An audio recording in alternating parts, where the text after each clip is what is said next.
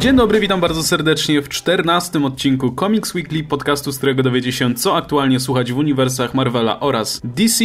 Zostały nam dwa odcinki do końca. Są ze mną jak co tydzień Adam Antolski, którego możecie szukać w sieci pod pseudonimem Ankul Mruwa. Cześć wszystkim. I Oskar Rogowski, którego możecie szukać pod pseudonimem Komiksomaniak 616. Witam wszystkich. I zaczniemy od małej erraty czy uzupełnienia do odcinka poprzedniego, bowiem pod e, poprzednim podcastem komentowaliście tutaj opinię, którą zdaje się, że powiedział Oscar, że Batman, który, któremu, któremu pozmienia się trochę elementy genezy czy jakieś tam cechy charakterystyczne, to już nie będzie Batman. I część z was argumentowała, że to nieprawda, bo e, przecież są wcielenia Batmana, które istnieją chociażby właśnie w ekranizacjach czy innych komiksach, które mają pozmieniane rozmaite elementy i że to także jest Batman. I dalej możemy czytać e, taki komiks z poczuciem, że to jest Batman, więc chcielibyśmy tutaj to uściślić e, i zatem oddaję głos tutaj prowodyrowi jakbyś Oskar mógł uściślić o co ci wówczas chodziło. Przede wszystkim o różnicę pomiędzy czymś, co jest rozumiane jako Elseworld, tak się mówi o innych wersjach, wariacjach, zabawach z postaciami, a adaptacjami kiedy popatrzymy na jakiekolwiek adaptacje postaci Batmana na inne medium na przykład, czy to będzie The Animated Series, czy to będzie Batman Burtona, czy to będzie Batman Nolana, zawsze idea jest taka, żeby zachować pewne cechy kluczowe. Zresztą to nie tyczy się Batmana, to się tyczy absolutnie każdej postaci. Kiedy zostanie to spieprzone, y, jakby widzimy, że czujemy, że coś jest nie tak, chociażby Deadpool z zaszytymi ustami, czy dziwnie wysuwającymi się ostrzami z rąk, który w ogóle nie jest tą postacią. Ale jakby ktoś chciał napisać Elseworld, w którym taki, ta, po tym Weapon X tak wyglądał Deadpool, to oczywiście ma do tego prawo i mógłby sobie spróbować zrobić te tak zwane, u Marvelu to się nazywało What If, czyli co gdyby historia poszła trochę, by, trochę inaczej. Ale to są jakby dwie zupełnie inne rzeczy i jakby zupełnie o co innego w nich chodzi. Kiedy mówimy o adaptacji stricte danej postaci na właśnie inne medium, to musimy myśleć o pewnych kluczowych elementach, które muszą zostać zachowane. No dobra, mam nadzieję, że to, to tłumaczy w jakiś sposób ten sztok myślenia i w tym momencie w takim razie zamykamy ten temat i przejdziemy sobie do newsów, bo jakoś tak wyszło, że ten odcinek będzie obudowany tutaj wokół właśnie mm, aktualności komiksowych, a także około komiksowych związanych z filmami czy serialami. E, no i to będzie, mam nadzieję, punkt wyjścia, żeby też pomówić o komiksach, więc e, dzisiaj będzie troszkę inna forma tego podcastu. Mam nadzieję, że Wam się spodoba. No i zacznijmy od e, tego najdziwniejszego, moim zdaniem przynajmniej newsa, czyli tego, że Sony wraca do pomysłu z solowym filmem o Venomie. I co interesujące, to, to jest oczywiście projekt, który pojawił się po raz pierwszy, pomysł na niego pojawił się po raz pierwszy dawno temu i pra praktycznie cały czas e, gdzieś tam się znajdował w tle. Natomiast teraz, kiedy już e, Sony w zasadzie mm, dogadało się z Marvelem i wspólnie robią e, film o Spider-Manie, Spider-Man pojawi się w MCU, nagle pojawił się pomysł, żeby stworzyć film o Venomie, który nie będzie w ogóle powiązany z MCU, nie będzie powiązany w zasadzie z żadnym innym uniwersum, że będzie to po prostu osobny film o tej postaci. No i muszę powiedzieć, że jest to strasznie dziwne, bo raz, że oczywiście geneza Venoma jest w zasadzie ściśle związana ze Spider-Manem, czy czy ta geneza mainstreamowa, czy nawet ta z Ultimate, chociaż tam myślę, że już prędzej dałoby się coś z tego wyciągnąć. Ale i tak, jestem, dziwi mnie trochę, że ktoś padł na pomysł, że Venom jest na tyle sam interesującą postacią, by pociągnąć cały, cały film, w zasadzie całą markę, bo kto wie, czy nie będą chcieli z tego zrobić całej franczyzny. Więc e, co, co uważacie na ten temat? To znaczy, nie tyle jest e, na tyle interesującą postacią, co jest na tyle popularną. I jestem przekonany, że Sony po prostu zastanawiali się nad wszystkimi postaciami, których jeszcze mogliby użyć jako niezależnych do tworzenia marki. I ten zakątek uniwersum Spidermana e, nie jest tak znowu duży, żeby mogli wybierać i e, najwidoczniej uznali, że projekty takie jak na przykład e, Spider-Woman byłyby zbyt ryzykowne. Venom po prostu to taki projekt, na który fani także czekają od dłuższego czasu. Bo nie konkretnie na takiego Venoma, bo wszystkie ich pomysły do tej pory były okropne, ale to jest coś, co z tego co wiem, wielu fanów Spider Spidey'ego chciałoby zobaczyć na dużym ekranie od dawna. Ale chcieliby, zdaje się, zobaczyć raczej w towarzystwie Spidermana, albo przynajmniej w świecie, w którym Spiderman istnieje, niekoniecznie zupełnie osobno. To jest problem podstawowy z tą adaptacją. Ja mam po prostu, nóż mi się w kieszeni otwiera ja mam takie jedno zasadnicze pytanie co oni palą w Sony? Mam wrażenie, że dokładnie to samo, co palili montując The Amazing Spider-Man 2, który jest chyba najgorzej zmontowanym filmem superbohaterskim. To jest po prostu tak absurdalnie głupi pomysł. Nie wiem, Avi Arad sobie siedział i o, wyobraźcie sobie coś takiego. E, wyobraźcie sobie film, w którym kompletnie nie istnieje świat, nie istnieje Superman i nazywałby się Luthor i byłby o Lex Lutorze. Albo wyobraźcie sobie jeszcze co innego, film, w którym kompletnie nie istnieje Batman i uwaga, byłby o Catwoman. Wyobraźcie o, sobie, czy to, czy to mogłoby się sprawdzić dobrze. nie słyszałem. Jej. Właśnie, to myślę, że to by się nie skończyło dobrze. Myślę, że powstał z tego jakiś naprawdę fatalny film. Też mam takie dziwne wrażenie, nie wiem dlaczego. Po prostu to jest tak, tak debilny pomysł. Ja mam wrażenie, że oni popatrzą, bo ostatnio jest, y, wiecie, masa analityków próbuje znaleźć, co jest kluczem sukcesu Deadpoola, dlaczego ten film wyszedł. I myślę, że tutaj Avi Arad siedział i sobie myśli, patrzcie, mamy takiego antybohatera Venom, oni mają Deadpoola. I co mają wspólnego? Obaj pojawili się już w jakimś filmie, gdzie byli do dupy i zostali zjechani przez fanów i fani tak domagali się kolejnej wersji, że jak tylko y, Fox dało kolejną wersję Deadpoola, to wszyscy na to poszli. I to jest, to musi być to, zróbmy tak z Venomem. I w tym momencie nagle stwierdza, ostrajmy kompletnie y, Origin i w ogóle istnienie Venoma. Ja ostatnio siedzę bardzo głęboko w symbiontach i po prostu czy to jest Eddie Brock, którego tak naprawdę życie jest w dużej mierze zbudowane o nienawiść do Spidermana, ta jego podstawowa geneza, to jak on zaczął? Czy Flash Thompson, którego geneza polega raczej na podziwie dla Spidermana, on stał się tym, kim się stał ze względu na to, że Spiderman był tego, tym jego ideałem takim superbohatera. Każdy z nich jest powiązany ze Spider-Manem. Już pomijając wygląd, że Venom, powiedzmy Eddie Brock ma wielkiego pająka na klacie i strzela z pajęczynami. Nie wiem, wymyślą nową genezę, w której hmm, Eddie Brock od zawsze był, e, interesowały go pająki. E, kolekcjonował je i badał od dawna i kiedy dostał czarną maść, stwierdził, że będzie używał jej, aby używać podobnych zdolności co one, czy, czy inny bullshit w stylu egipskich bogów dających moce dla Catwoman. Po prostu dla mnie w ogóle kto, kto wpadł na coś takiego? Mają jeszcze te obok uniwersum e, z Marvelem. Nagle stwierdzili, że zrobią coś na boku zupełnie, to nie, nie klei się w żaden sposób. Nie ma żadnych rąk i nóg, nie ma żadnych podstaw. Ja się zastanawiam naprawdę, kto uważa tam, że to jest dobry pomysł. To yy, odzew fanów, jak, yy, jak tylko wczytali się w to, że ten film nie ma nic wspólnego z Spider-Manem, był właściwie jednoznacznie negatywny. To była taka fala hejtu, którą, którą widziałem. Yy, niektórzy się jarali, którzy nie doczytali tego, że tam Spider-Man nie ma nic wspólnego i myśleli, mmm, film o Venomie. Venom to w końcu fajna postać. Też tak uważam. I też uważam, że odpowiednio wprowadzony w końcu mógłby dostać swój solowy film, bo to jest naprawdę interesująca postać. Ale nie nie w ten sposób, nie, jakby nie tędy droga. To jest, to, się, to jest skazane na porażkę i szczerze mówiąc, jeżeli oni chcą wydać e, na m, kolejny film tyle, co na Fantastyczną Czwórkę wydał Fox, to mogą spokojnie na poczet Comics Weekly wysłać 10 milionów i gwarantuję, że wyjdą na tym lepiej.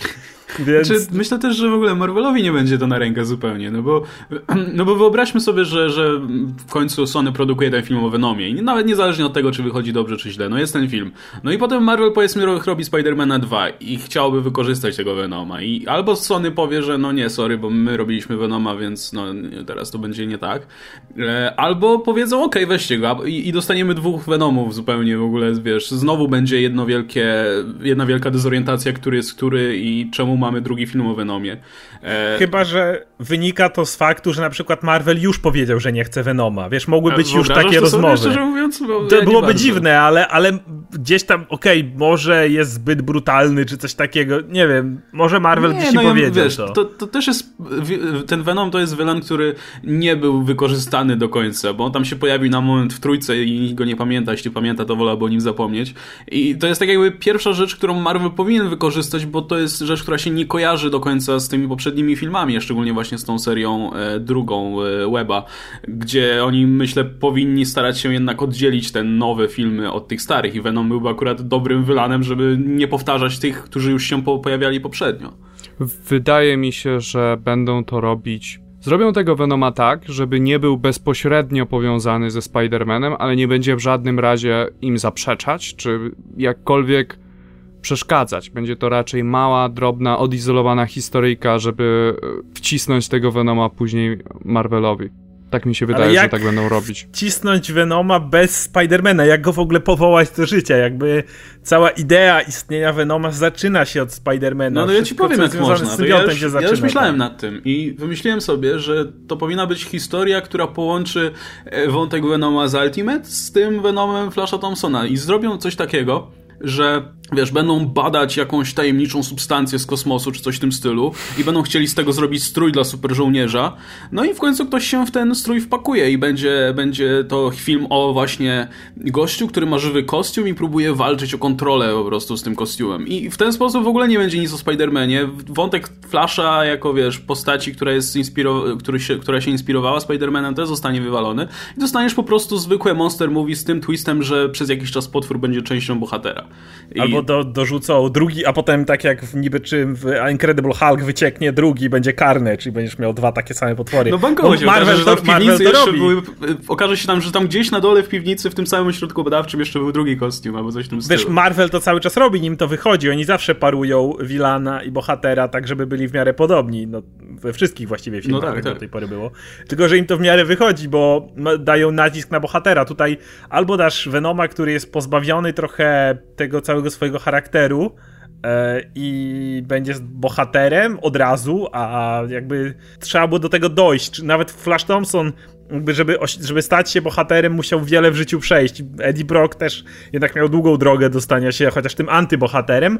Albo będą chcieli zrobić pseudo-horror movie, gdzie Venom będzie vilanem, takim wiesz, coś w rodzaju filmów, w których e, tych monster movie, gdzie masz film Mumia czy coś takiego, gdzie ten potwór jest niby tytułową postacią, ale jednocześnie głównym vilanem, tylko wtedy kogo będzie interesowała grupa komandosów walcząca z symbiontem. Nie wiem, cokolwiek to jest, po odcięciu tego od Spidermana wydaje mi się to idiotyczne.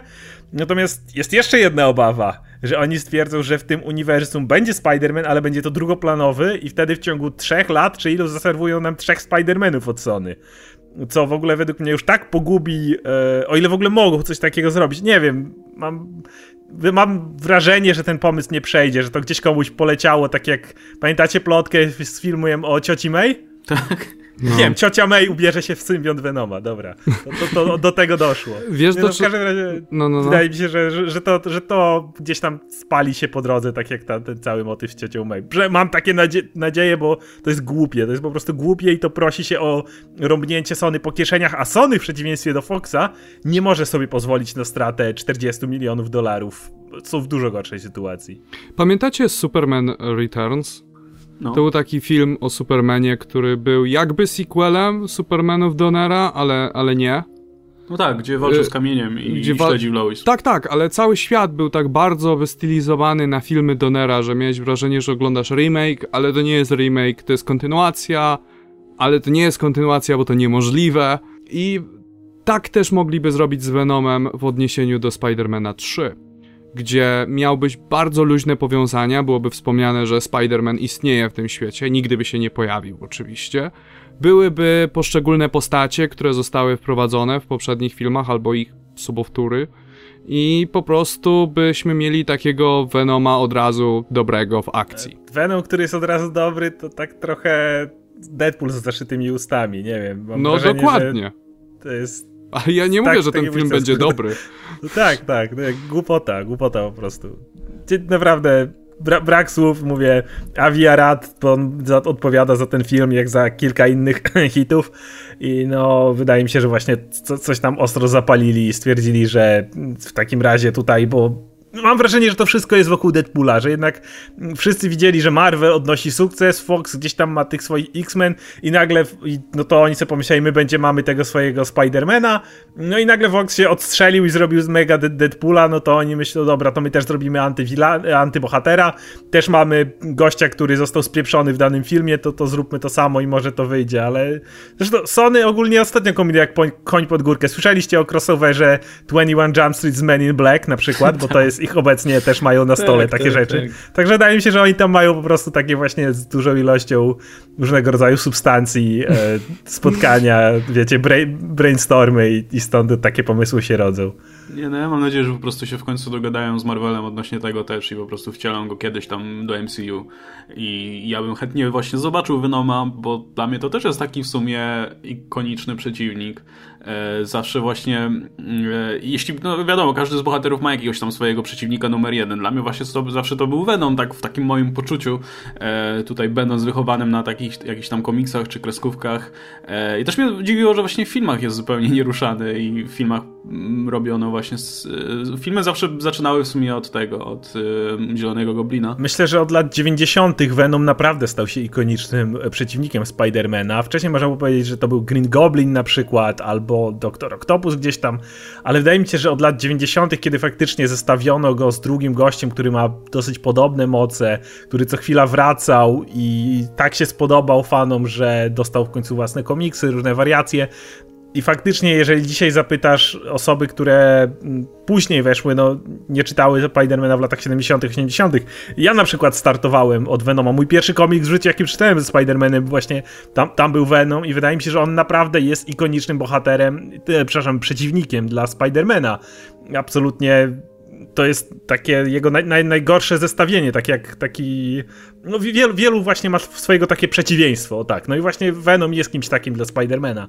Także też się dziwiłem, że do tej pory się za niego nie zabierali, ale z drugiej strony też jest ciężka postać do pokazania, bo nie możesz go, go zrobić jedno takiego kompletnego potwora. Znaczy, próbowano coś takiego i wyszło jak wyszło Spider-Man 3, a to jest jednak trochę bardziej złożona postać, plus wydaje mi się, no, efekty do tej pory może trochę na to nie pozwalały. No, ten, ten, ten Venom Spider-Man 3 przecież wyglądał strasznie. Znaczy, strasznie w ten zły sposób. No dobra, a w takim razie, jeśli już mówimy o Venomie, to ja bym chciał się dowiedzieć w takim razie, czy jesteście w stanie polecić jakieś komiksy z Venomem, bo domyślam się, że, no znaczy wiem, że obaj czytaliście komiksy ze Spider-Manem, więc pewnie Venom prędzej czy później się tam musiał pojawiać. Więc najpierw chciałem się zapytać, jakie, które wcielenie Venoma jest dla was najciekawsze? Wiadomo, że najbardziej oczywiście takie e, kultowe, powiedzmy, i najbardziej rozpoznawalne to jest to wcielenie z Edim Brockiem, ale oczywiście w komiksach było ich więcej, więc e, możecie śmiało brać wszystkie pod uwagę. No i po drugie właśnie jeśli chodzi o rekomendację komiksową, czy jesteście w stanie właśnie podać jakiś e, komiks, który można by polecić komuś, kto chciałby Venoma poznać w akcji? Mi nic nie przychodzi do głowy, bo ja jako chyba jedyny w tej grupie nie jestem fanem Venoma, więc może oddam głos od razu Oscarowi. Z Venomów o dziwo moim ulubionym nie jest Eddie Brock, a Flash Thompson jest, wydaje mi się, na najciekawszym z tych wszystkich nosicieli Venoma, wszystkim ze względu na to, jak ta postać ewoluowała. Mówiłem o tym w poprzednim odcinku, zresztą tak, tak, polecając tak. Venom The Space Knight, który dalej polecam jako świetny komiks o Venomie.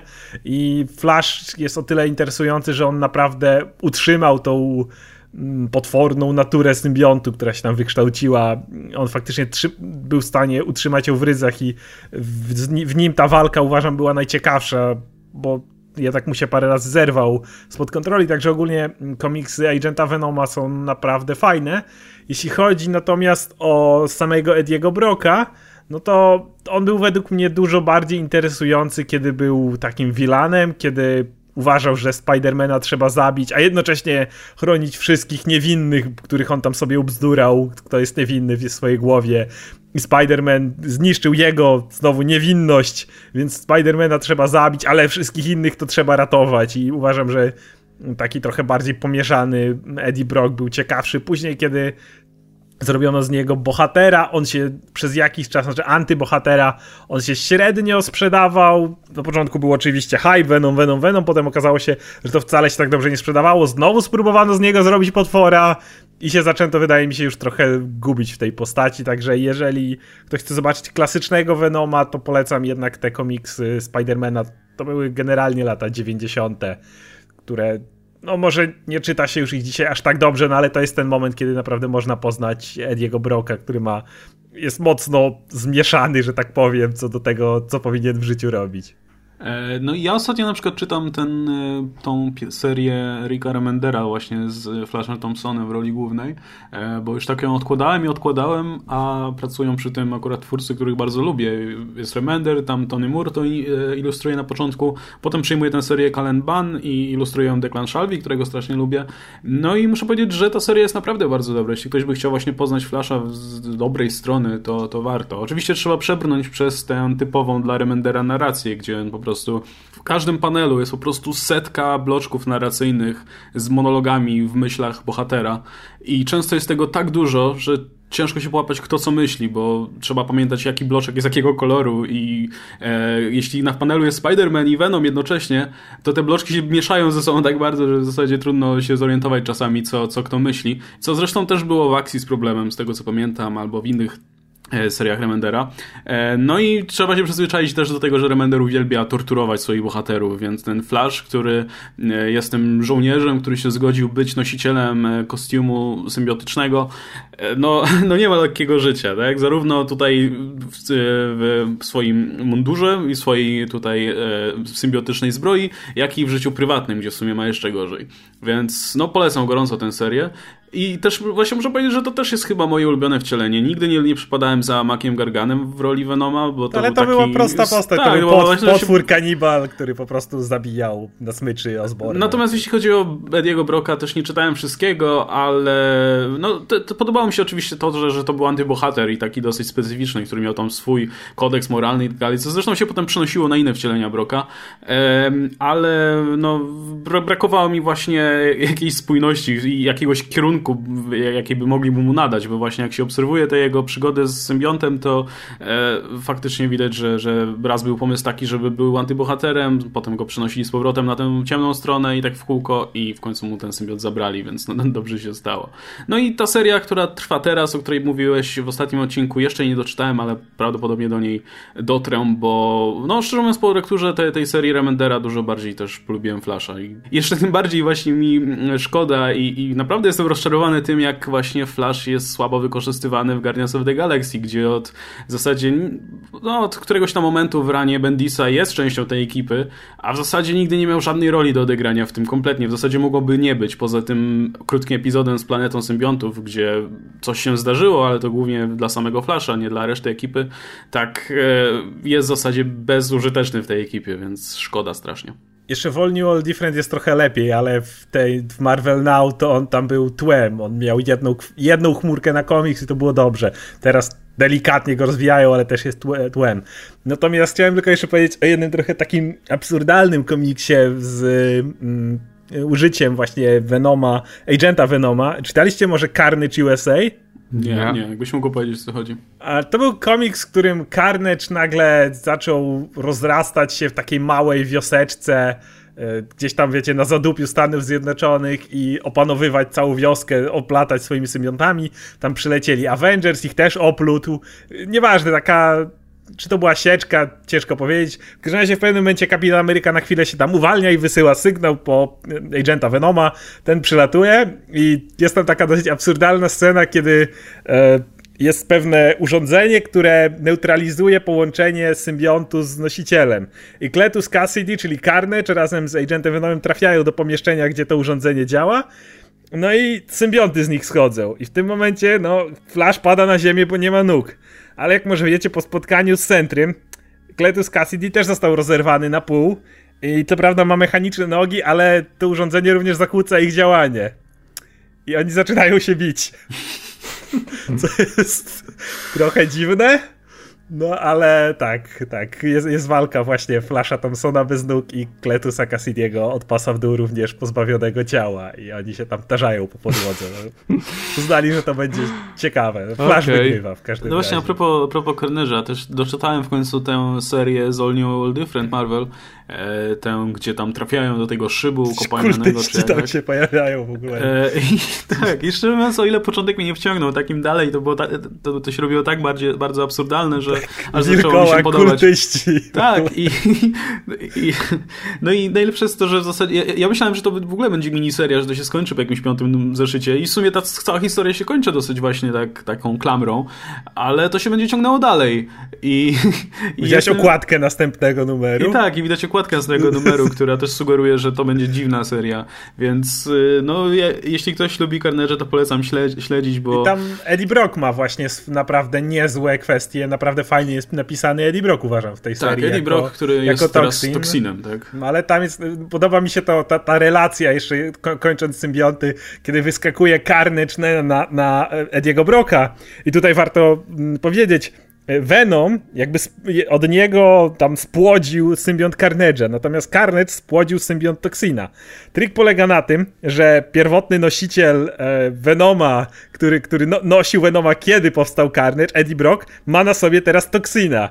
Carnage jak się pojawia to mówi Hello daddy dearest my dear son.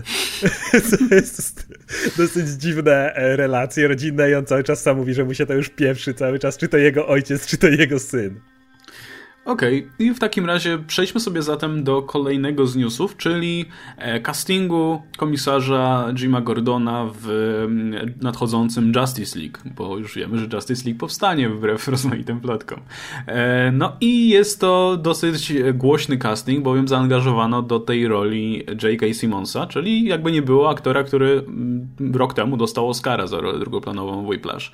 E, więc muszę powiedzieć szczerze, to ja może zacznę tutaj, jeśli chodzi o moją opinię, że no wiadomo, casting mi się bardzo podoba, bo ja bardzo tego aktora lubię i bardzo go cenię i myślę, że jak zwykle zresztą zrobi bardzo dobrą robotę, ale szczerze mówiąc, jakoś kole trudno mi, trudno mi sobie wyobrazić J.K. Simonsa po tych jego poprzednich rolach właśnie w roli Gordona, e, bo jego role zwykle były takie, no mało, mało subtelne powiedzmy.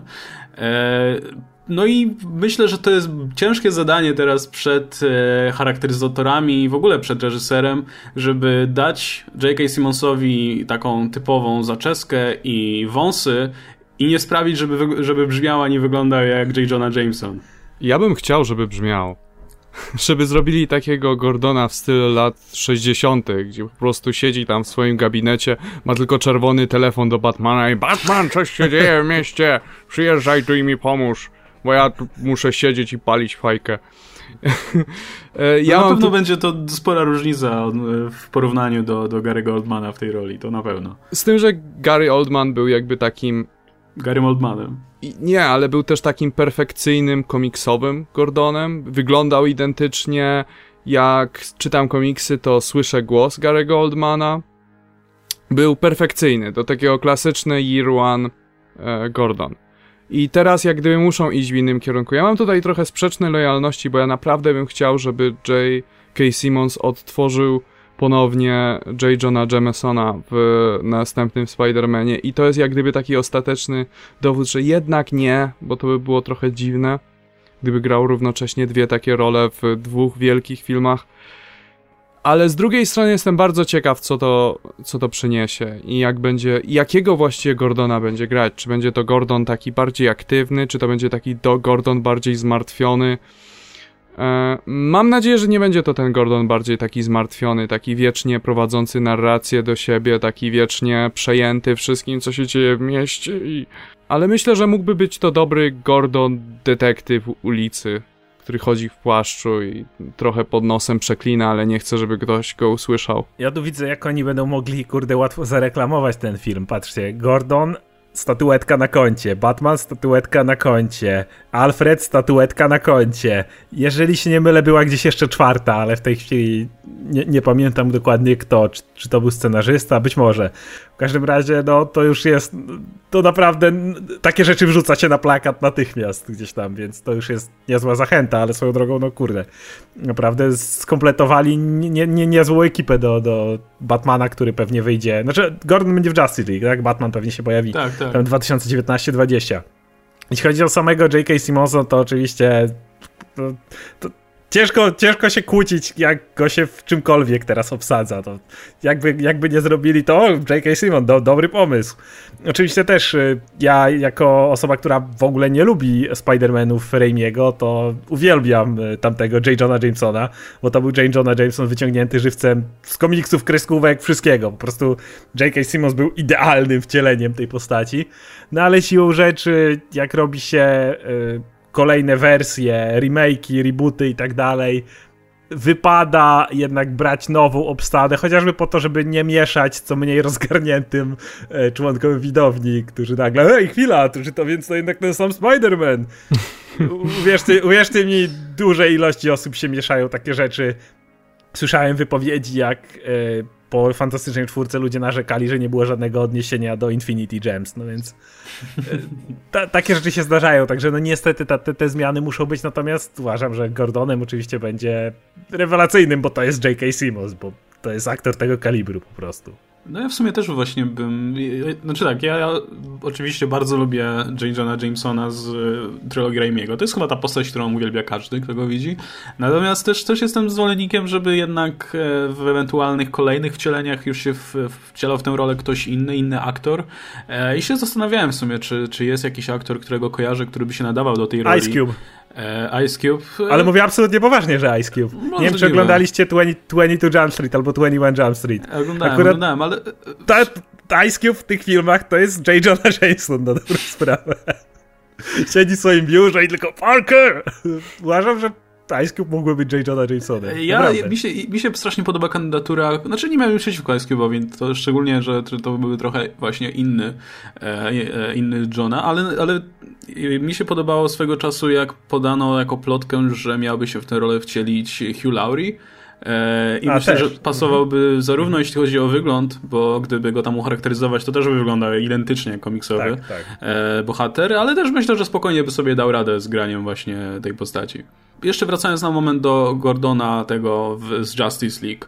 E, czy myślicie, że to będzie w ogóle jakaś duża rola? Czy, czy w ogóle ta postać odegra cokolwiek? Czy to, bo ja mam wrażenie, że mimo wszystko E, te, ten cały casting służy temu, żeby po prostu zaklepać sobie tę rolę do ewentualnego Batmana. Wiecie, że prawdopodobnie podpisał po prostu kontrakt na ileś tam filmów do przodu e, i prawdopodobnie pojawi się po prostu w Justice League i dużo więcej tam e, do odegrania nie będzie miał. No bo umówmy się, tam będzie kupa postaci, gdzie, gdzie tu jeszcze miejsce dla kolejnej, która teoretycznie też powinna być istotna. Będzie jedna scena na dachu z bat sygnałem, gdzie będzie Batman i komisarz Gordon i to tyle, jeśli chodzi o Justice League. Też tak uważam. To będzie raczej wprowadzenie do Batmana, takie, taka zajawka. Patrzcie, już y, jakby zaznajomcie się, przyzwyczajcie się do tej roli tutaj, ale to jest tylko tam jakaś jedna scenka, a walniemy mu z grubej rury na konkretny film o Batmanie, tam będzie miał, wiecie, ogromną rolę, będzie współpraca między Batmanem a Gordonem w pełnej skali, a tutaj tylko tam sobie po prostu popatrzcie na niego, o to jest, to jest Gordon.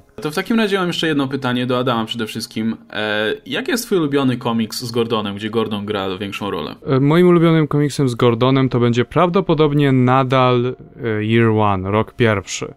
Głównie dlatego, że to było takie pierwsze przedstawienie Gordona tak, w takiej formie, jakiej znamy go właściwie do dzisiaj. Takiego bardzo zatroskanego policjanta. E, I jest to komiks, który, no, jak go czytasz, wydaje się, że byłoby łatwo bardzo go zaadaptować, dlatego że jest bardzo filmowy. Jak go w końcu zaadaptowali wiernie, to się okazało, że jednak nie. Ale zrobili, jak zrobili ten film animowany, ale e, nadal komiks moim zdaniem polecam. Bardzo polecam też Gotham Central który jest skoncentrowany generalnie na policji w Gotham. Co jeszcze można? Yy, można by polecić jeszcze Rok Zerowy i, i obecne komiksy z Batmanem, gdzie Gordon jest Batmanem. To też fajnie się odnosi do całej jak gdyby historii tej postaci. Ja tutaj odniosę się w takim razie do klasyka, czyli The Killing Joke, który pokazał wytrzymałość Gordona. Jakby Joker tam cały czas próbuje złamać Gordona i wydaje się, że mu się to udaje, ale nie. Jakby to też pokazuje, jak jak mocną postacią jest Gordon właśnie.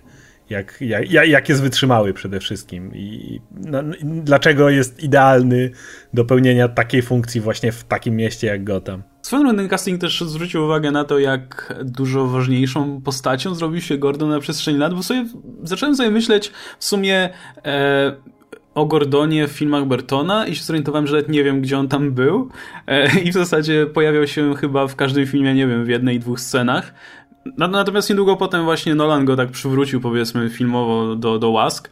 No i dzisiaj raz, że mamy serial, który opowiada o jego losach, już nie mówiąc o tym, już tutaj nie wspominając o tym, o poziomie tego serialu, ale mniejsza w każdym razie, no jest jakby nie patrzeć główną postacią.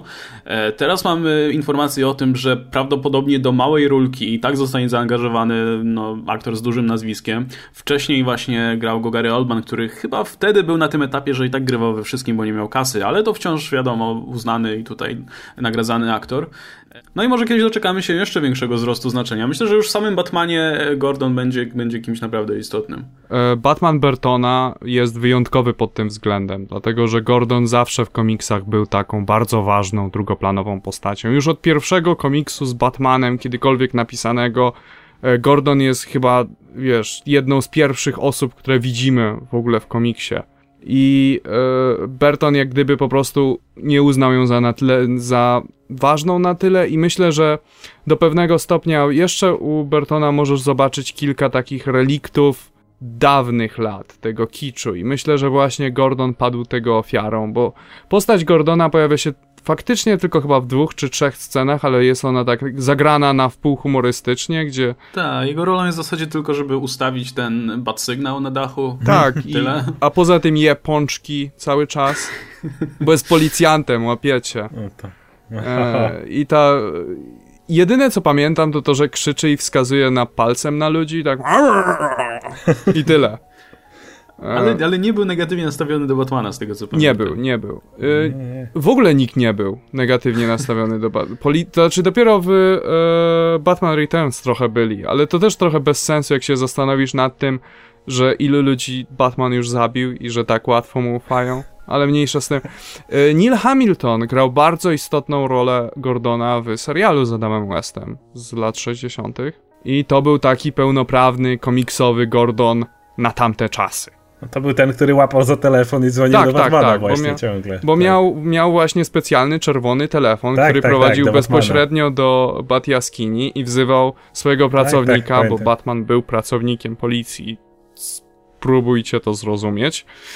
E, I jak gdyby później troszeczkę odszedł od łask Gordon, właśnie u, e, właśnie u Bertona, co mnie trochę dziwi, biorąc pod uwagę, że komiksy, którymi się Berton inspirował, mają bardzo ważną rolę Gordona, takie jak właśnie jak e, Year One, jak Powrót Mrocznego Rycerza, a, czym się tam jeszcze inspirował? Pamiętacie? No Killing Joke'iem się inspirował. Killing, Killing Joke też. Ogromna rola e, Gordona i to jest trochę dziwne, ale Poza tym zawsze grał taką ikoniczną rolę i po prostu dobrze jest widzieć go wciąż, widzieć jak ją odzyskał. Natomiast wiesz, u Schumachera tak samo było kontynuowany wątek Burtona, więc też Gordon był zepchnięty gdzieś tam na szósty plan. Tyle chciałem powiedzieć. No teraz news trochę nie do końca na poważnie. Otóż wypatrzono Sylwestra Stallona, który wychodzi z hotelu, w którym e, zdaje się, że przebywała e, lub w ogóle stacjonowała ekipa Guardians of the Galaxy. E, no i zaobserwowano, że ma w ręku scenariusz, więc od razu się pojawiły plotki, że być może został zaangażowany do filmu, do Guardians of the Galaxy Vol 2.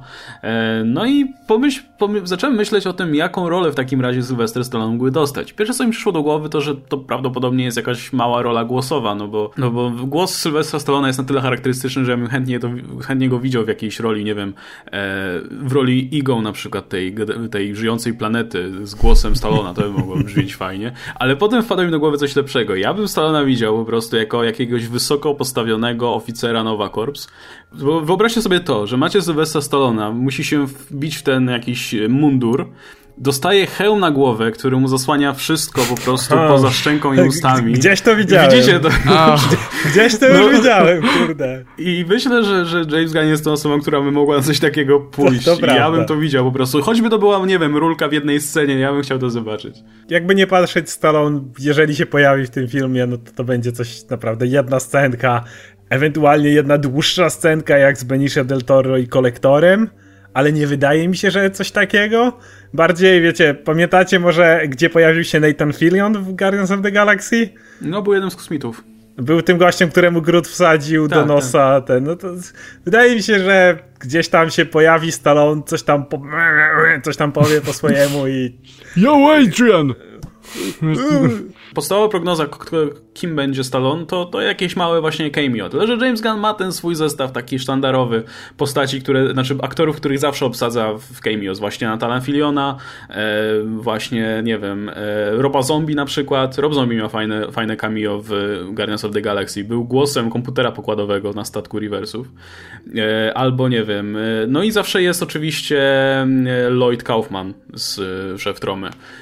I myślę, że prędzej czy później, znaczy myślę, że prędzej właśnie Stallone się pojawił w jakiejś małej rulce typu właśnie jak Nowa Prime albo jak Kolektor. Mógłby być na przykład, mógłby być na przykład jakimś kosmicznym bytem, też by, też by mogło to grać.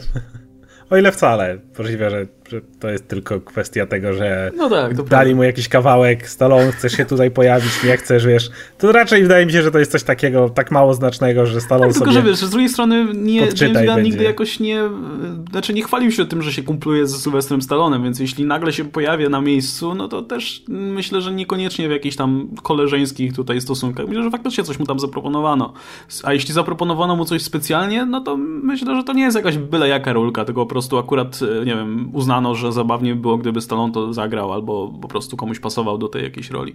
No i kolejny news, który powiem szczerze, że trochę mnie tutaj zaskoczył, mianowicie, że do, we, do wydania Blu-ray i DVD e, Super, Batman v Superman Dawn of Justice będzie dołączona wersja reżyserska na, nazwana tutaj Ultimate Edition, która będzie erką, czyli będzie tutaj... E... No po prostu będzie kilka scen trochę bardziej krwawych, nikt nie będzie przeklinać, bo to Superman i Batman i będą mogli wstawić te sceny i trochę sprzedać dodatkowych kopii dla ludzi ciekawych, co, je, co tam właściwie będzie. I to myślę, że to będzie tyle. Ja nie widzę żadnego sensu w wersji R dla Batman v Superman, bo po co? Batman i Superman nie są postaciami, które w jakikolwiek sposób potrzebują R. No, możesz na siłę zrobić Batmana, który wiesz, otwarty, kopie gościa i tam otwarte złamanie. Fuck you, coś takiego. I, I co? No, wiesz, o, rąbnął go i nie wiem, zbliżenie, jak pęka mu nos, czy coś takiego. No, z drugiej strony, po jaką cholerę to robić? Ten film już i tak trwa 2,5 godziny. W ogóle słyszeliście ostatnio, się licytują studia, bo teraz wyskoczyli z Marvelem. Y, Civil War też 2,5 godziny. Co akurat w Civil War jest w miarę zrozumiałe, ale tutaj... Ja ci wyjaśnię bardzo po co. Był Deadpool, on był R, zarobił kupę kasy, i nagle, mm, tak, tak. wiesz, Warner na to patrzy i hej, damy R do naszego Batman v Superman, złamań. które już będzie, już zarobi masę kasy. E, dodamy kilka złamań, trochę krwi tutaj cyfrowo, może, wiesz, Batman komuś Wiem. urwie rękę i mu będzie krew sikać tak ostro w górę i Wiem, wiesz, i w Jak, jak Mortal Kombat, po prostu dokleją coś takiego, że jak macie te sceny, jak Batman uderza, to będzie ten X-ray, który został, będzie tak po chamsku doklejony, wiecie, już dawno w postprodukcji, już tego nikt nie będzie dokręcał, tylko taki nagle R, e, ten X-ray i pokazany jak gościowi tam coś w środku pęka po prostu. I tylko tyle. I tak będziesz oglądał i co jakiś czas miał takie przebitki, jak bardzo... Y niszczycielski jest Batman, jak bardzo łamie kości, tam w środku będziecie to widzieć, super efekt. Jak wspomniałeś... Tak, to jest głupie po prostu. Jak wspomniałeś o Mortal Kombat, to od razu pomyślałem, że weźmie swój ten grappling hook, wiesz, do przestępcy wystrzeli, wiesz, come over here! I, I wtedy mu złamie nos na przykład. I to by było coś. Nie, to jest tak bez sensu. Ja próbuję sobie wyobrazić, co właśnie by mogli dorzucić do tego filmu, żeby to w ogóle miało R, nie tylko ze względów marketingowych, bo myślę, że to jest oczywiste, że to tylko temu tak. służy, że dadzą, wiesz, takie R. E, w ogóle powinni dać na przykład unrated, nie? Batman v Superman, Dawn of Justice, unrated i może ich, wiesz, grać na półce razem z horrorami i tak dalej. Ale no, poza tym, no to faktycznie mogą dać jakieś przeklinanie, ale, a, ale już widzę po prostu, jak się wyzywają Batman z Supermanem. Nie, specjalne sceny, w których pojawia się Harvey, Bu Harvey Bullock, w ogóle wychodzi gdzieś tam za rogu tylko po to, żeby parę faków rzucić, czy coś takiego. Nie Albo wiem. właśnie, nie wiem, no pier pierwsze, pierwsze skojarzenie no to wiadomo, że jakieś brutalne sceny, ale to też myślę, że w komiksowych filmach możesz być maksymalnie brutalny, to i tak będzie PG-13, no bo musieliby sobie odrywać kończyny albo co, no to... to a jeszcze, jeszcze... Ta scena z trailera, nie? Jak Batman rzuca tymi kolesiami, jak nim tam uderza i widać, jak mu tam trochę kark na, na, nadwyrężył tym czasem. To jest naprawdę wystarczająco mm, brutalne, a to, to zobaczyli w trailerze PG-13. Nie wyobrażam sobie jakiejkolwiek potrzeby brutalności ponad to. Już w tym trailerze zobaczyłem wystarczająco, nazwijmy to, przerażającego Batmana. Takiego, który naprawdę przestępcy mogą strać w gacie, jeżeli on po nich przyjdzie, no bo na pewno trafią na dłużej do szpitala po, po spotkaniu z nim. Jakby nic więcej nie jest potrzebne niż to, co tam zobaczyliśmy, przynajmniej tak mi się wydaje. Ale czemu koniecznie Batman? Bo tak mówimy Batman, Batman, ale przecież Superman też jest zdolny do My ten jeszcze się nie przyzwyczailiśmy Superman. do Supermana z Man of Steel, wiesz, tego, tak. co morduje tysiące ludzi. Więc wiesz, jak jest ta wizja, gdzie Batman widzi mroczną przyszłość, gdzie y, Superman jest kutasem, to Superman może po prostu latać dookoła i wszystkim łamać karki. Nie, wiem, wiem. Ma będzie, będzie w końcu retrospekcja do Metropolis i tym razem po prostu jak ludzie się zastanawiali nad tymi zniszczeniami, to teraz kamera będzie tak zoomowała i pokazywała ludzi, którzy palą się w tych budynkach na przykład. Tak wiesz, idealnie jak Zod walczył z Supermanem, teraz będą zoomy na konkretnie ginących ludzi tam gdzieś w środku. No tak czy inaczej, to wszystko jest tak bezsensownie głupie, że poza marketingiem to nie widzę żadnego sensu. No a tymczasem Marvel stwierdził, że nie robi nic R. E, co myślę jest oczywiste, no bo też sobie nie wyobrażam w sumie żadnego filmu Marvela, który miałby e, tę kategorię R dostać, no bo za co? No, no zresztą tym bardziej, że Marvel ma to jednak swoje Marvel seriale, nie? Gdzie, gdzie wątki poważniejsze e, i takie, które faktycznie są przeznaczone dla dorosłych widzów, e, mogą śmiało tutaj eksplorować. Marvel ma Netflixa, oni nie potrzebują R w kinie, to jest kino Wiem, że ludzie się przyczepią, ale tak, to jest kino familijne, gdzie cała rodzina może się wybrać i cieszyć się z kina superbohaterskiego i w żadnym wypadku nie potrzebują R. Tym bardziej, że to jest też Disney. Disney się bynajmniej z R-ką nie będzie kojarzył, a pani Sher Electra, Daredevil, Iron Fist i kogo tam jeszcze nie wymyślał na Netflixie, jakby spokojnie spełniał zadanie. Te, tego, tego zakątka uniwersum, więc tutaj absolutnie zgadzam się z ich decyzją. Nie widzę żadnego, żadnej potrzeby dla Erek. Ale prawda jest też taka, że Marvel jako właściwie jedyny z tej grupy nie jest w żaden sposób zdesperowany. E, Warner jest zdesperowany, bo naprawdę chcą, żeby ten Batman v Superman wypalił, bo jeśli nie wypali, to mają jakieś 10 lat filmów w plecy. Jeśli chodzi o Sony, to także mają dwie jedna udana, druga nie. E, serie z y, Spider-Manem, obie są przez fanów niezbyt lubiane. Y, mieli pierdyliard pomysłów, co więcej robić ze Spider-Manem i nic im z tego za bardzo nie wyszło. Fox także. Ponownie, y, Marvel jest... Go, Marvel to jest studio, które robi konsekwentnie dobre filmy. Przynajmniej i do, które się dobrze przyjmują, dostają dobre, przynajmniej dobre recenzje i dobrze się sprzedają, więc nie mają żadnej potrzeby zmieniać cokolwiek. Ale jednocześnie, mówię, dają, dają fanom tą swoją erkę na Netflixie, jakby cały czas dbaj, ma, mają ten. Ej, chcecie zobaczyć nasze uniwersum R? No to tam, tam tak, jest. Tak, no jakby. i nie ma nawet potrzeb, więc nie, nie jest to w żaden sposób news zaskakujący. To przejdźmy sobie zatem do już tematów stricte komiksowych. E, pojawiła się bardzo, bardzo ciekawa informacja odnośnie nadchodzącego Rebirth w DC. E, mianowicie, że Peter J. Tomasi, który jest bardzo dobrym scenarzystą. On chyba pisał Batman i Robin ostatnie, tak? Zdaje się, mm -hmm. tą ostatnią serię. E, będzie odpowiadał za wprowadzenie nas tutaj łagodne w świat Rebirth. E, cały crossover, za który właśnie odpowiadać będzie Tomasi, nazywa się Super League i to ma e, niejako właśnie kończyć New 52, chociaż scenarzysta mówi, że to nie jest zakończenie New 52, tylko początek Rebirth. E, w każdym razie to będzie crossover, który będzie zbierał wszystkie Supermanowe tytuły, czyli Action Comics, Superman, e, Superman Wonder Woman i Superman Batman. No i on zbierze wszystkie w jedną historię, e, gdzie jeden Superman, czyli ten sprzed rebootu, sprzed New, New 52 spotka drugiego Supermana, ale to ponoć ma być jedno z najmniej dziwnych wydarzeń w tym crossoverze, więc no myślę, że warto będzie po to sięgnąć, nawet jeśli się wcześniej powiedzmy tych tytułów nie czytało, a muszę się pochwalić, że ostatnio nadrobiłem Supermana ten, ten cały run z jego e, utratą mocy i tak dalej i był bardzo dobry, mogę go polecić tutaj z czystym sumieniem. E, to myślę, że nawet jeśli się tego nie czytało, to warto będzie zobaczyć sobie, jak DC planuje ten swój rebirth zacząć, bo to może być bardzo ciekawe i też e, zastanawiam mnie w takim razie, co się z tymi dwoma Supermanami stanie, no bo nie sądzę, żeby ob obaj trafili do nowego, znaczy może nie nowego uniwersum, ale powiedzmy do nowego status quo, bo to będzie troszkę mylące. Preflashpointowy Superman umrze. Powiedziałem to tutaj i mogę się założyć o spore pieniądze, jakby ktoś chciał. Nie, nie naprawdę, bo pewnie stracę wtedy. Ale jestem prawie Czemu pewien... może, że umrze, o.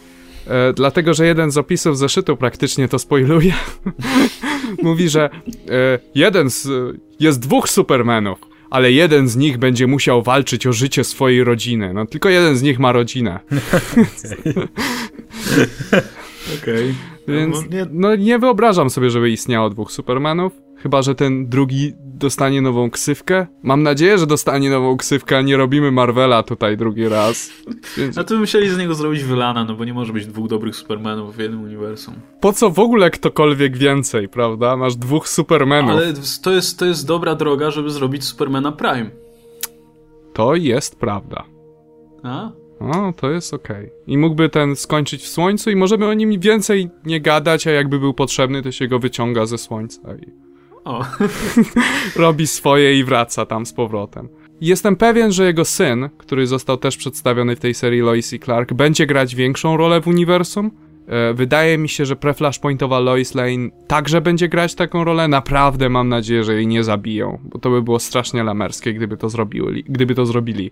E, natomiast nie wyobrażam sobie, żeby dwóch Supermanów istniało, szczególnie, że szczególnie, że no to jest Superman po przejściach tak naprawdę. To jest Superman pre-flashpointowy, ale to nie, ale już jest taki, tak wiele się wydarzyło w jego życiu od czasu, kiedy wylądował w tym uniwersum New 52, że nie jest to ta sama postać podczas gdy, no myślałem też przez jakiś czas, czy może dojdzie do jakiejś fuzji tych dwóch, czy, su, czy może będzie żyć w jego umyśle, czy jakiś inny bullshit tego typu, że w jakiś spo, sposób starają się ten element pre-flashpointowy wcisnąć do obecnego i bez kryzysu nie dałoby rady tego zrobić.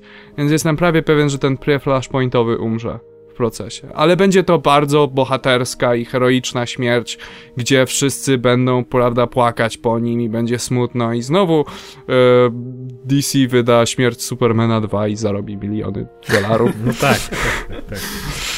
Ja myślę, że to jest dobra okazja, żeby trochę posprzątać, e, jeśli chodzi o to otoczenie Supermana, o te postacie drugoplanowe, żeby ustalić jakiś nowy status quo na te nowe zeszyty? Myślę, że tak, tylko jeszcze nadal nie wiem, jak to zrobią. Wiem już, jak mu przywrócili moce i to był cop-out i głupota. Czytałeś dzisiejszy numer Action nie, Comics? jeszcze nie. Jeszcze jestem Mogę zaspoilować ludziom, jak Superman odzyskał swoje moce? E, no dobra. To tak, przewincie o minutę do przodu, jakby co. E, otóż... E, Vandal Savage wystrzelił rakiety ze swoimi dziećmi w kosmos, żeby trafiły w tą kometę i ich napompowały mocami. Superman się przyczepił do jednej z tych rakiet i tak lecą sobie w kosmos, lecą cały czas. Superman tak, eee, umieram! Trzymając się, wiesz, le lekko. I nagle się Vandal Savage pojawia na górze tej rakiety i po prostu stwierdza tak, wal się Superman i strzela mu z jakiegoś kryptonitowego czy jakiegoś innego pocisku chemicznego e, w pierś Superman spada i akurat tak się zdarzyło szczęśliwie, że spadł prosto do swojej fortecy osamotnienia. I tak się do zupełnie. Nie się dostać mm, przez jakiś czas. Tak? I tak zupełnie szczęśliwie się zdarzyło, że forteca osamotnienia tak mu natychmiastowo przywróciła wszystkie moce i zrobiła pełną regenerację organizmu w 5 sekund. Hmm. To, to dobrze, że tam trafił prosto. To, I dobrze, że forteca osamotnienia potrafiła go złapać i zregenerować w locie, bo nie wiedzieliśmy, że to potrafi. No, ale y, i jeśli chodzi o przywrócenie y, mójego na przykład status quo z wcześniejszego, bo to by wymagało idea rebirth, czyli przywrócenia takich najbardziej klasycznych elementów każdej postaci. No to nie potrafię sobie wyobrazić niczego poza tym, że wszyscy ludzie na Ziemi zapomnieli, co nie jest tak znowu rzadko spotykane w DC co jest też trochę smutne. Był taki moment, w którym... O... Nigdzie. Wszędzie w komiksach ludzie na ziemi ma, potrafią nagle zapomnieć tak. o różnych rzeczach. Ja potrafię o dwóch takich dużych wydarzeniach w DC pomyśleć. Raz ludzie zapomnieli o Maxwellu Lordzie, bo Maxwell Lord ma umiejętności manipulowania umysłem i raz ludzie wszyscy zapomnieli o istnieniu Wonder Woman. I to było o tyle śmieszne, że e, Maxwell Lord chciał zabić Wonder Woman, E, i ludzie w międzyczasie zapomnieli w połowie jego planu zabicia Wonder Woman i on także nie bardzo wiedział, kogo właściwie chce zabić. Ale no tak czasami bywa, jak dwa dziwne crossovery się na siebie nachodzą. Ale e, jeśli chodzi o jeśli chodzi o to, jaką rolę będzie grać nowy Superman w tej po Rebirth, nie widzę dla niego żadnej. Chyba, że się przeniesie na Ziemię 2 i tam będzie w Justice Society of America. O, no właśnie, no bo też ma Justice Society ponoć wrócić. Co tak. By było, I to by miało by sens starszego Supermana do nich wstawić. O, dokładnie. A właśnie, jeszcze pojawiła się informacja, znaczy to w zasadzie chyba sam scenarzysta powiedział, że wróci Supergirl and the Great Ten. Jakbyś mógł wytłumaczyć, co to za cholera w ogóle? Great Ten to jest zespół superbohaterów. Jeden z takich drobnych zespołów superbohaterów, którzy istnieją gdzieś tam na pograniczach uniwersum DC. I to jest zespół, który jest e, sponsorowany przez e, Chińską Republikę Ludową. I wszyscy mają takie bardzo orientalne, dalekowschodni motyw jest, jed, jest jeden robot, który jest Shaolin, zdaje się. Oni nigdy nie, nigdy nie grali jakiejś szczególnie wielkiej roli. oni są trochę podobni pod tym względem do Rocket Reds. To jest podobny zespół, tylko że finansowany przez e, sowiecką Rosję. E, I ciekaw jestem, jaki właściwie mają na to pomysł i co z tym zrobią. Na dzień dzisiejszy nie wstrzymuję oddechu. Nie czekam na ten tytuł jakoś szczególnie. I przejdziemy sobie teraz do kącika indie, gdzie pomówimy o komiksach niezależnych, bo... I Vertigo i Vertigo. e, ja, ja, ja chciałem powiedzieć o komiksie Hack, o którym wspominałem już jakiś czas temu, ale wtedy pojawił się tylko jeden zeszyt. E, dzisiaj mamy już tych zeszytów cztery, no i trochę się wydarzyło w tym komiksie, więc chciałem krótko powiedzieć, czemu warto ten komiks czytać, bo moim zdaniem zdecydowanie warto. E, pisze się to hu, Huck, jakby ktoś tutaj miał problem z moją wymową słowa hack, no to, to, to będziecie wiedzieć jak googlować. W każdym razie, tak jak wspominałem wcześniej, jest, był to komiks o kimś w rodzaju Supermana, prostu pojawia się dziecko, które dorasta w małym miasteczku e, i nikt o nim nie wie do czasu, aż jego niezwykłe umiejętności, jego super siła i inne możliwe umiejętności w zasadzie tak podobne, jakie miewał Superman na początku swojej działalności. E, nikt o tym nie wiedział, aż do pewnego momentu, kiedy to wyszło wszystko na jaw. E, no i mniej więcej o tym opowiadają w zasadzie pierwsze trzy zeszyty. Akcja rozgrywa się dosyć wolno, tak naprawdę jesteśmy bardzo łagodnie wprowadzani w ten cały świat, w otoczenie głównego bohatera i tak dalej. E, to wszystko w zasadzie polega na tym, że kiedy ludzie się dowiadują o istnieniu takiej postaci, to albo z jednej strony próbują skorzystać na tym, prosząc go o pomoc w rozmaitych sprawach, a Hack ma to do siebie, że on jest przy okazji też bardzo dobrym detektywem potrafi odnajdywać osoby i e, rzeczy i pomagać w ten sposób ludziom i się przy okazji bardzo garnie do tej współpracy. No a z drugiej strony mamy oczywiście tych polityków, którzy tutaj zacierają ręce i mają nadzieję, że zaangażują go do swojej kampanii wyborczej i wykorzystają w jakiś sposób te cudowne e, zdolności. E, no i to wszystko, tak jak mówiłem, działo się w tych trzech zeszytach. Te, niedawno pojawił się zeszyt czwarty, który jest zdecydowanie najlepszy i który naprawdę kupił mnie w 100%, bo w zeszycie czwartym poznajemy trochę backstory. Dowiadujemy się, kim jest matka głównego bohatera, która uciekła do USA z Rosji, gdzie prowadzono na niej eksperymenty. E, no i pojawia się brat Haka który też ma super, super moce. E, no i on proponuje właśnie naszemu głównemu bohaterowi, żeby e, wybrali się w podróż i poznali jego matkę.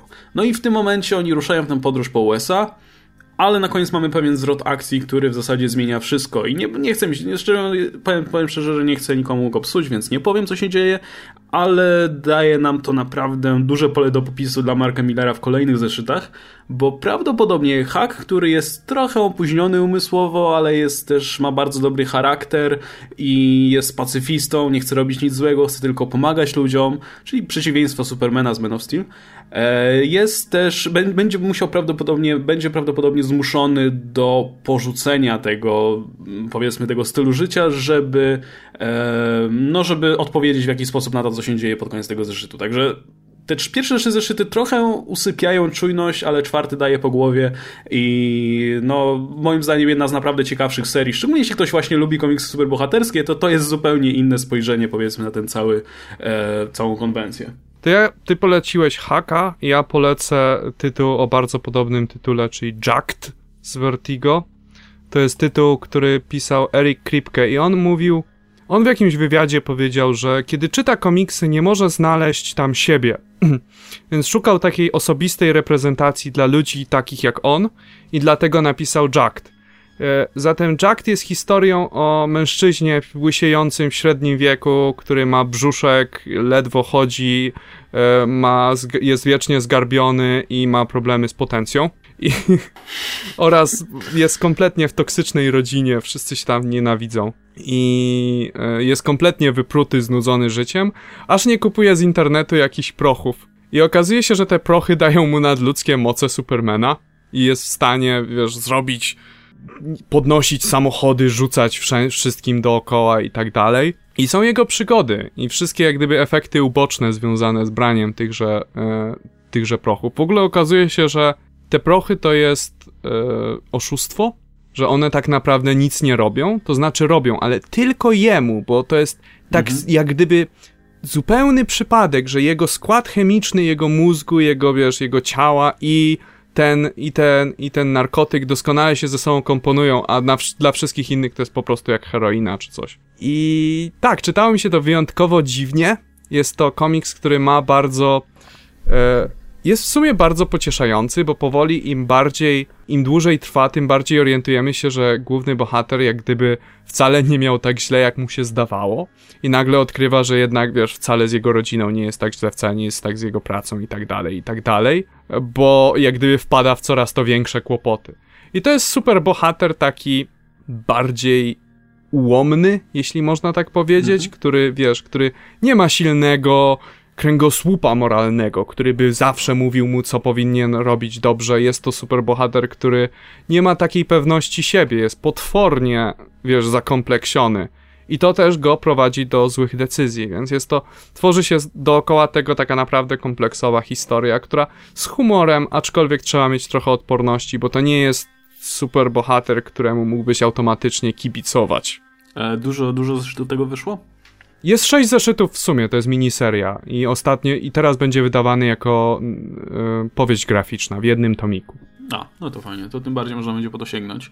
Czy, czytaliście Fables? E, znaczy, czytałem. No, ja wiem, ale nie, ja nie czytałem, bo tego jest za dużo. Żeby... Czytałem sam początek, chyba pierwszy tomik i nic więcej. Ja czy, czytam dalej. To mm, generalnie zainteresowałem się tym tylko dlatego, że była gra Wolf Among Us, która mi się podobała, w ogóle ten styl Telltale Games i komiks jest jak najbardziej dobry, jeżeli lubi się takie dziwne klimaty, właśnie adaptacje, nie wiem, baśni. Wiem, że jest jakiś teraz serial, ale ja go nie oglądam w telewizji, który jest jakieś po, po, podobnej tematyce, w każdym razie o postaciach z bajek, baśni, które trafiły do tego świata, tylko no ten komiks jest trochę brudniejszy, bo, bo, bo te postacie generalnie nie mają kasy, nie mają e, środków do życia za bardzo i nie żyje im się najlepiej. Generalnie e, muszą cały czas jeszcze wydawać hajs na różne rzeczy, żeby ludzie z zewnątrz nie dowiedzieli się o tym, kim oni są. No tak jak wspomniałem, e, no w ogóle część zaczyna się parać prostytucją, część tam le ledwo koniec końcem wiąże. No ale to jest całkiem, całkiem interesująco napisane.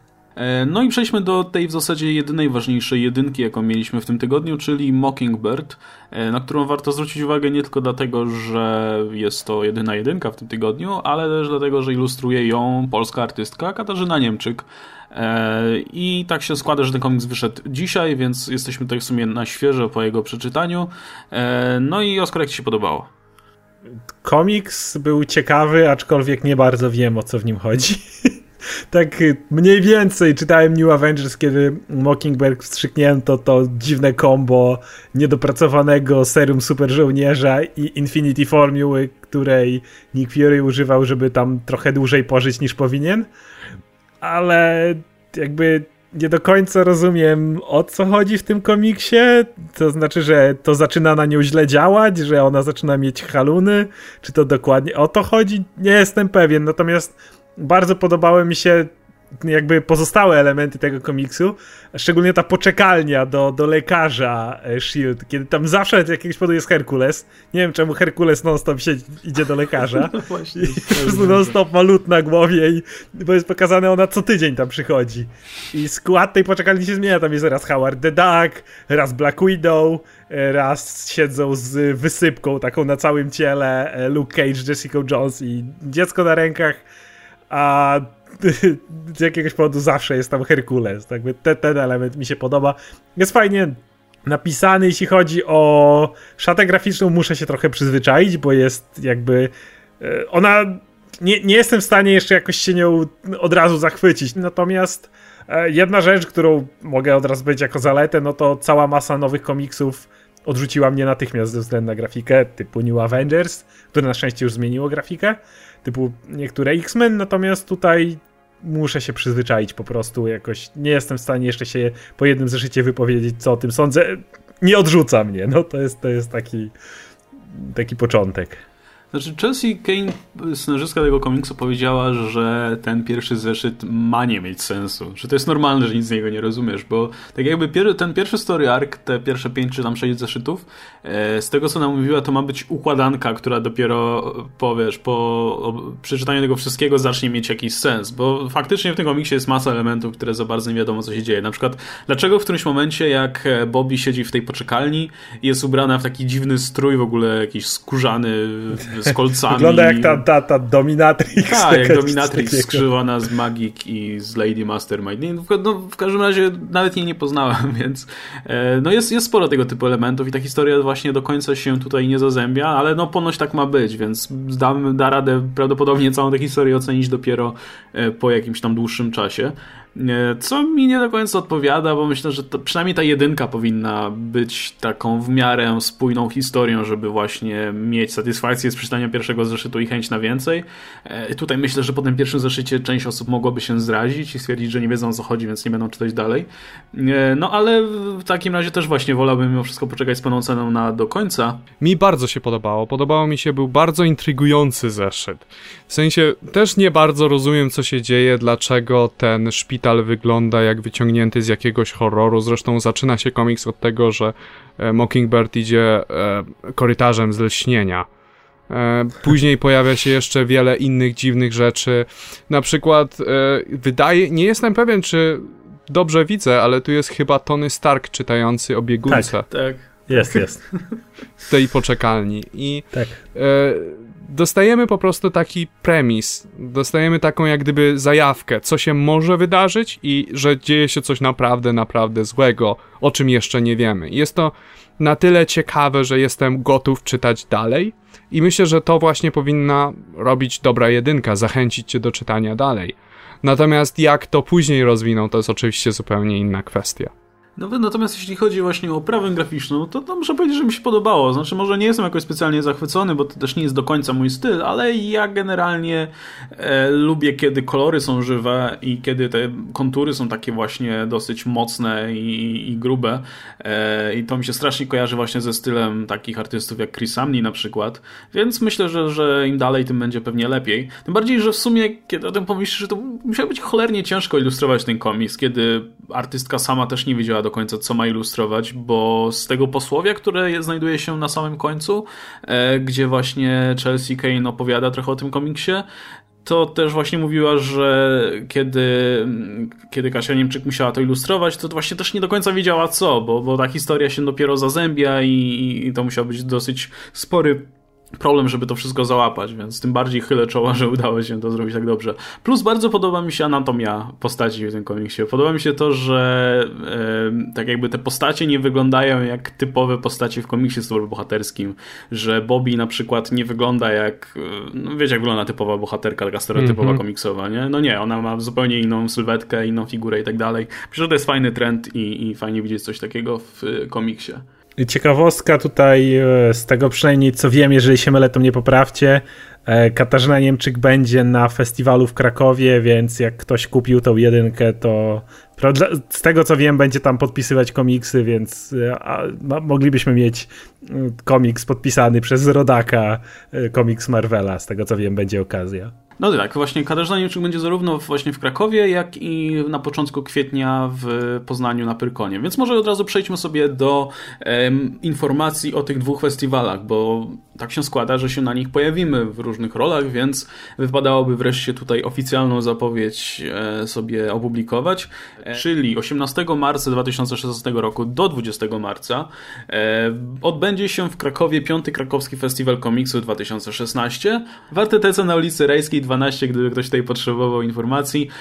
Podlinkuję oczywiście tutaj wydarzenie facebookowe, żebyście mogli sobie tutaj zobaczyć o co chodzi. W każdym razie, no impreza zapowiada się bardzo ciekawie, będzie, będzie będzie właśnie sporo gości, Tomasz Leśniak, Rafał Skarżycki, Rafał Szłapa, e, Krzysztof Gawronkiewicz, no praktycznie wszyscy są tutaj wypisani w, w tym wydarzeniu albo w programie, więc zerknijcie sobie tam okiem. Oczywiście będą też inne atrakcje komiksowe, w tym prelekcje, e, a także konferencja pod tytułem Jak zachęcić nowych e, odbiorców do czytania komiksów, gdzie udział weźmiemy właśnie my wszyscy tutaj trzej, a także inni twórcy produkujący treści odnośnie komiksów, czy to właśnie tekstowe, czy wideo, e, których myślę, że też znacie. Nie będę wymieniał tutaj wszystkich, bo, bo jeszcze boję się, że kogoś zapomnę i będzie siara, więc zerknijcie sobie również do, do e, programu. To się odbędzie w sobotę 19 o 11.30. Natomiast zdaje się, że wy macie też tutaj prelekcję w, niedzielę, tak? Ja mam y, o Batmanie Morrisona razem z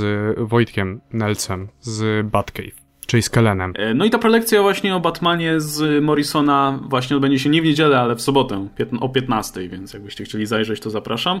E, no i Oskar, co, co, co ty prowadzisz? Ja będę mówił o takich postaciach, które gdzieś tam dostały swoją serię w Marvelu, ale albo ona była jakaś tak nie, niekoniecznie. Yy, w sensie była dobra, ale z jakiegoś powodu nie zainteresowała ludzi i wiele osób mogło o tym nie usłyszeć. Takie drużyny jak Runaways, takie, druży takie postaci jak New Warriors, mogliście nawet w ogóle nie słyszeć, że coś takiego się przewinęło w ciągu ostatnich lat. E, czy i o tym, jak może to oddziaływać na filmy, ponieważ taką drużyną do filmu było też Guardians of the Galaxy, ale dzisiaj już nie jest. No i ta prelekcja odbędzie się o 13.30 w niedzielę właśnie. W każdym razie poza tym oczywiście będą też inne wystąpienia, spotkania z twórcami i tak dalej, więc myślę, że warto zajrzeć. E, natomiast e, od 8 do 10 kwietnia e, odbędzie się w Poznaniu tradycyjnie Pyrkon, na którym oczywiście również będziemy. No i tam również jest dosyć spory tutaj program, jeśli chodzi o komiksy. Co prawda jest tylko Marvel i DC, więc słabo, ale jak ktoś lubi Marvel i DC, to może się śmiało wybrać. E, no i tutaj również zdaje się, że coś prowadzicie. Tym razem razem. Tym razem razem. Znaczy ja Genialnie nic nie wiem. Brawo, ja, ja nic nie wiem. Znaczy według, według programu to ja Oscara nie to nie wiem. ma, więc ja nie wiem. Ja, no. ja nie wiem, no co, co chodzi. Ale rozumiem, że to jakaś pomyłka. W każdym razie prowadzicie wspólnie prelekcję o czym?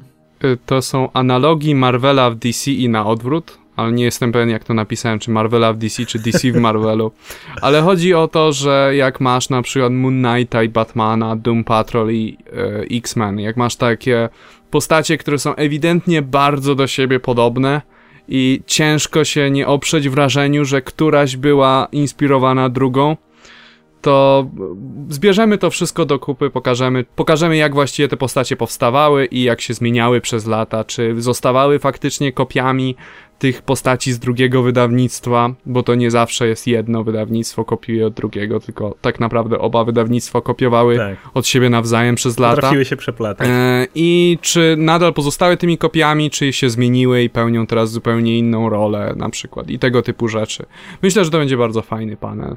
Też tak myślę. to będzie w sobotę o 16 i masz jeszcze salową tak. prelekcję. O Comics Code Authority. To był kodeks komiksowy, autocenzurująca instytucja, która przez lata jak gdyby tłamsiła twórców komiksowych i zakazywała im pisania o różnych rzeczach, na przykład o seksualności bohaterów, e, o zbrodni i przeklinania, masy, masy, masy rzeczy i to będzie taka historyczna prelekcja, gdzie po prostu wyłożę to wszystko.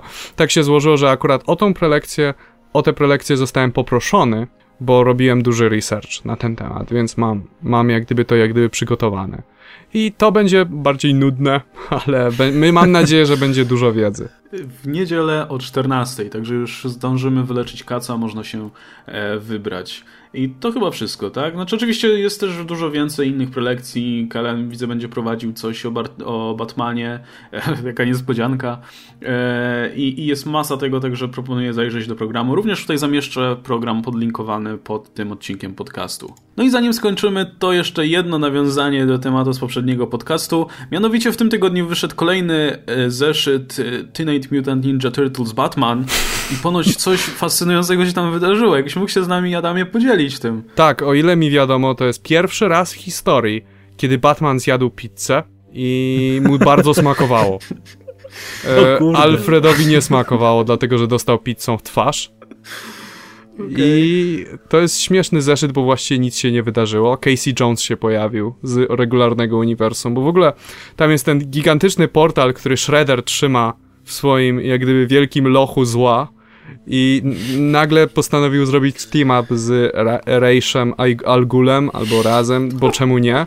I tak siedzą sobie, siedzą sobie tak i wiesz, i... E, i Shredder się tak przechwala, Wy, wyłączyłem ten portal, dzięki czemu żółwie ninja zmienił się w zwykłe żółwie i haha, będzie je można trzymać w akwarium. I w tym momencie portal się włącza i Casey Jones wpada i zaczyna wszystkich bić baseballem. To było trochę dziwne. A, a cała reszta to jest Batman, który ma jak gdyby buduje więzi z żółwiami i zaczyna się z nimi przyjaźnić i staje się jak gdyby częścią zespołu. To jest strasznie dziwne. Ale polecam komiks, tak czy siak. Czekamy aż pierwszy raz krzyknie Kałabanga razem z resztą ludzi. Jeszcze ciekawostka, prawdopodobnie wszyscy słuchający nas będą słuchać już po fakcie, ale dla nas jutro wychodzi ostateczny trailer do Civil War filmowego, więc pewnie będziemy o nim mówić dopiero w następnym Comics Weekly, czyli tym naszym przedostatnim. No i podzielimy się pewnie na Facebookach i tak dalej. Tak, ale, ale, ale pewnie do, szerzej pogadamy sobie dopiero później, dlatego że dla, dla nas to jest dopiero jutro. E, no i na sam koniec jeszcze tak się składa, że tak odnośnie tego naszego pierwszego tematu o Venomie, e, u Oscara na kanale znajdziecie materiały dotyczące póki co e, Venoma Ediego Broka, Venoma Maka Gargana i i, i, wczoraj wrzuciłem karnet. Wczoraj pojawił się karnet, jeszcze nie oglądałem właśnie. E, jak, jak, jakich jeszcze symbiontach będziesz mówił? Będzie Toxin, który ma na tyle krótką historię, że pewnie wrzucę tam do niego do worka wszystkie pozostałe, które pewnie które tam pojawiały się na jedną historię i znikały. No i na końcu oczywiście Flash Thompson, Agent Venom, którego historia w Guardians of the Galaxy trochę zmieniła nasze postrzeganie symbiontów w ogóle w Marvelu, więc dla niego chcę zarezerwować oddzielny odcinek. No I to oczywiście również będzie podlinkowane na dole. E, I w takim razie myślę, że na tym możemy zakończyć. E, zobaczymy się oczywiście standardowo za tydzień, aczkolwiek nie gwarantuję, że podcast się pojawi wcześniej niż niedziela, no bo bo tak się składa, że będziemy mieli wyjazd do Krakowa wspomniany. No i oczywiście, jak zawsze, byli ze mną Adam Antolski, Ankol Mruwa. Cześć wszystkim. I Oskar Rogowski, Komiksomaniak 616. Cześć. I dziękujemy bardzo za uwagę. Dwa odcinki do końca. Trzymajcie się, do zobaczenia.